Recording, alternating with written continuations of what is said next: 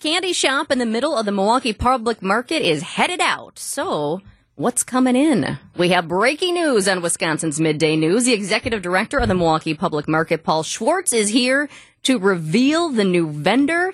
And thank you so much for coming on, Paul, because I know you basically just wrapped up this deal and drove over here. Literally just signed our lease that we've been agreed upon for a while. But uh, but yeah, we're breaking in here first. Freese's Candy Shoppe out of West Allis, which has been around for nearly a century, is taking over for Kehr's Candy at the public market. So Congratulations, 620. You, you just got the news. Thank you. Hey, we appreciate it. I worked hard to get that. I was like, you know, let's do this. Yeah. But this is awesome because it's just kind of a, a natural movement from one candy spot to the next. It is. And, and the, the great part about it was that Kehr's actually, um, left on, we've left on great terms. They've been around for 18 years. Yeah. They've been in the candy making business for a long time. Uh, it was just time to retire. And they actually helped us recruit uh, Freese's. They recommended them, um, help us uh, connect us with them, and so it was a seamless transi- transition. And Freese's actually wants to be open in some capacity for the lead up to Easter, which is like one of their biggest holidays. I, So- am almost curious about the, the competition for this space, Paul. Right? We, we talked about you know the Starbucks leaving Red Arrow Park and a, and a Bigby Coffee going in there,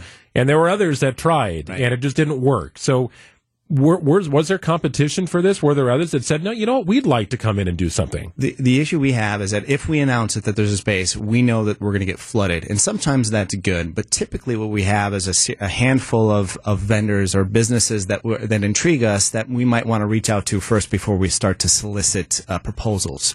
Uh, we've known about Freese's for a long time. We've, we've had them in the back of our heads, but um, the opportunity never really presented itself until now. We have constant inquiries at the market. As you can imagine, we just people. Somebody just emailed me this morning just to talk about any opportunities, and especially when Kehr's announced they were leaving. Sure. there was all sorts of different aspects uh, and, and invitations or people wanting to do different things there. So it's a it's a good problem to have. You know, I thought you might actually have a, a waiting list, just companies on this list. we have a list. It's just everything's a matter of timing, what's available. What, that particular business might be interested at the time, but we have. I mean, I, I don't know the exact number, but definitely, you know, uh, multiple inquiries a month about potential um, new businesses wanting to open up. Freese's, the breaking news, Freese's going into the candy shop location. The Kehr's will soon be exiting.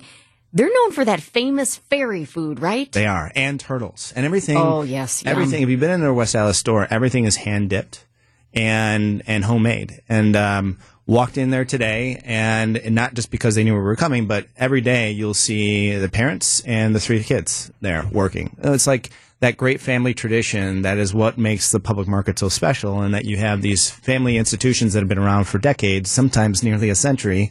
Uh, that they get to showcase their product and then leave it on for the next generation. So, Paul, what's the time frame? Can you comment on the timing of all this? They're targeting, they really want to capitalize on the Easter holiday, which is at the end of March. And so they would like to open up, if even temporarily, and sometime in late March.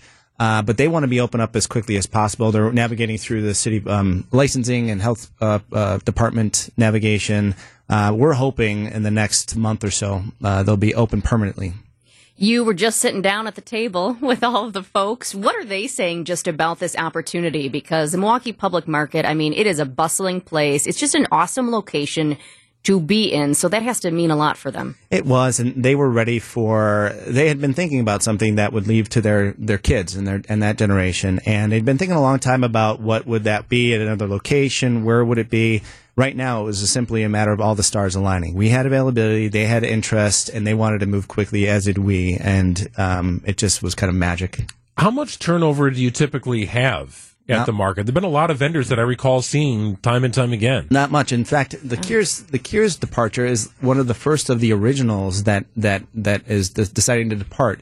And when you think about that, 20 years in the making, they've been in business for nearly 20 years at the market, and getting to an age where if they sign on to another, you know, three to five years, they, their their children are just not of the age that they want to take over the business. And so now it's just a matter of bringing in that new next generation of new vendors, which we think um, has an advantage too, just in terms of new energy and different product for offerings and stuff like that. So we're excited. What do you think has led to the Milwaukee public market success? I know it wasn't easy in the very beginning. There was a little bit of a struggle at the start, but wow, for a long time now, it's just been thriving. What do you attribute that to? I would say a combination of things. Great location. Historic Third Ward is obviously one of the more energetic and vibrant neighborhoods in the entire city.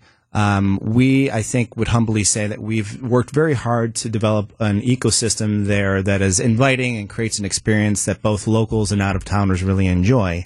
Nothing helps better than credibility through word of mouth. So we have to be delivering for locals in order for people to find out about us. Uh, we've get we've gotten lucky with some national media coverage and recognition on movies, um, and I think all that plays into it. But really, it go, boils down to a lot of the people who live in the Milwaukee area who just patronize us on a regular basis. Paul, can you hang on for a second? I have more questions about the market, including some of your great partnerships Absolutely. with local chefs and, and things that you do, fun events and stuff like that. Wonderful. Hang on. So Thank we'll you. get more on the Milwaukee public market coming up here in just a couple of minutes here on WTMJ.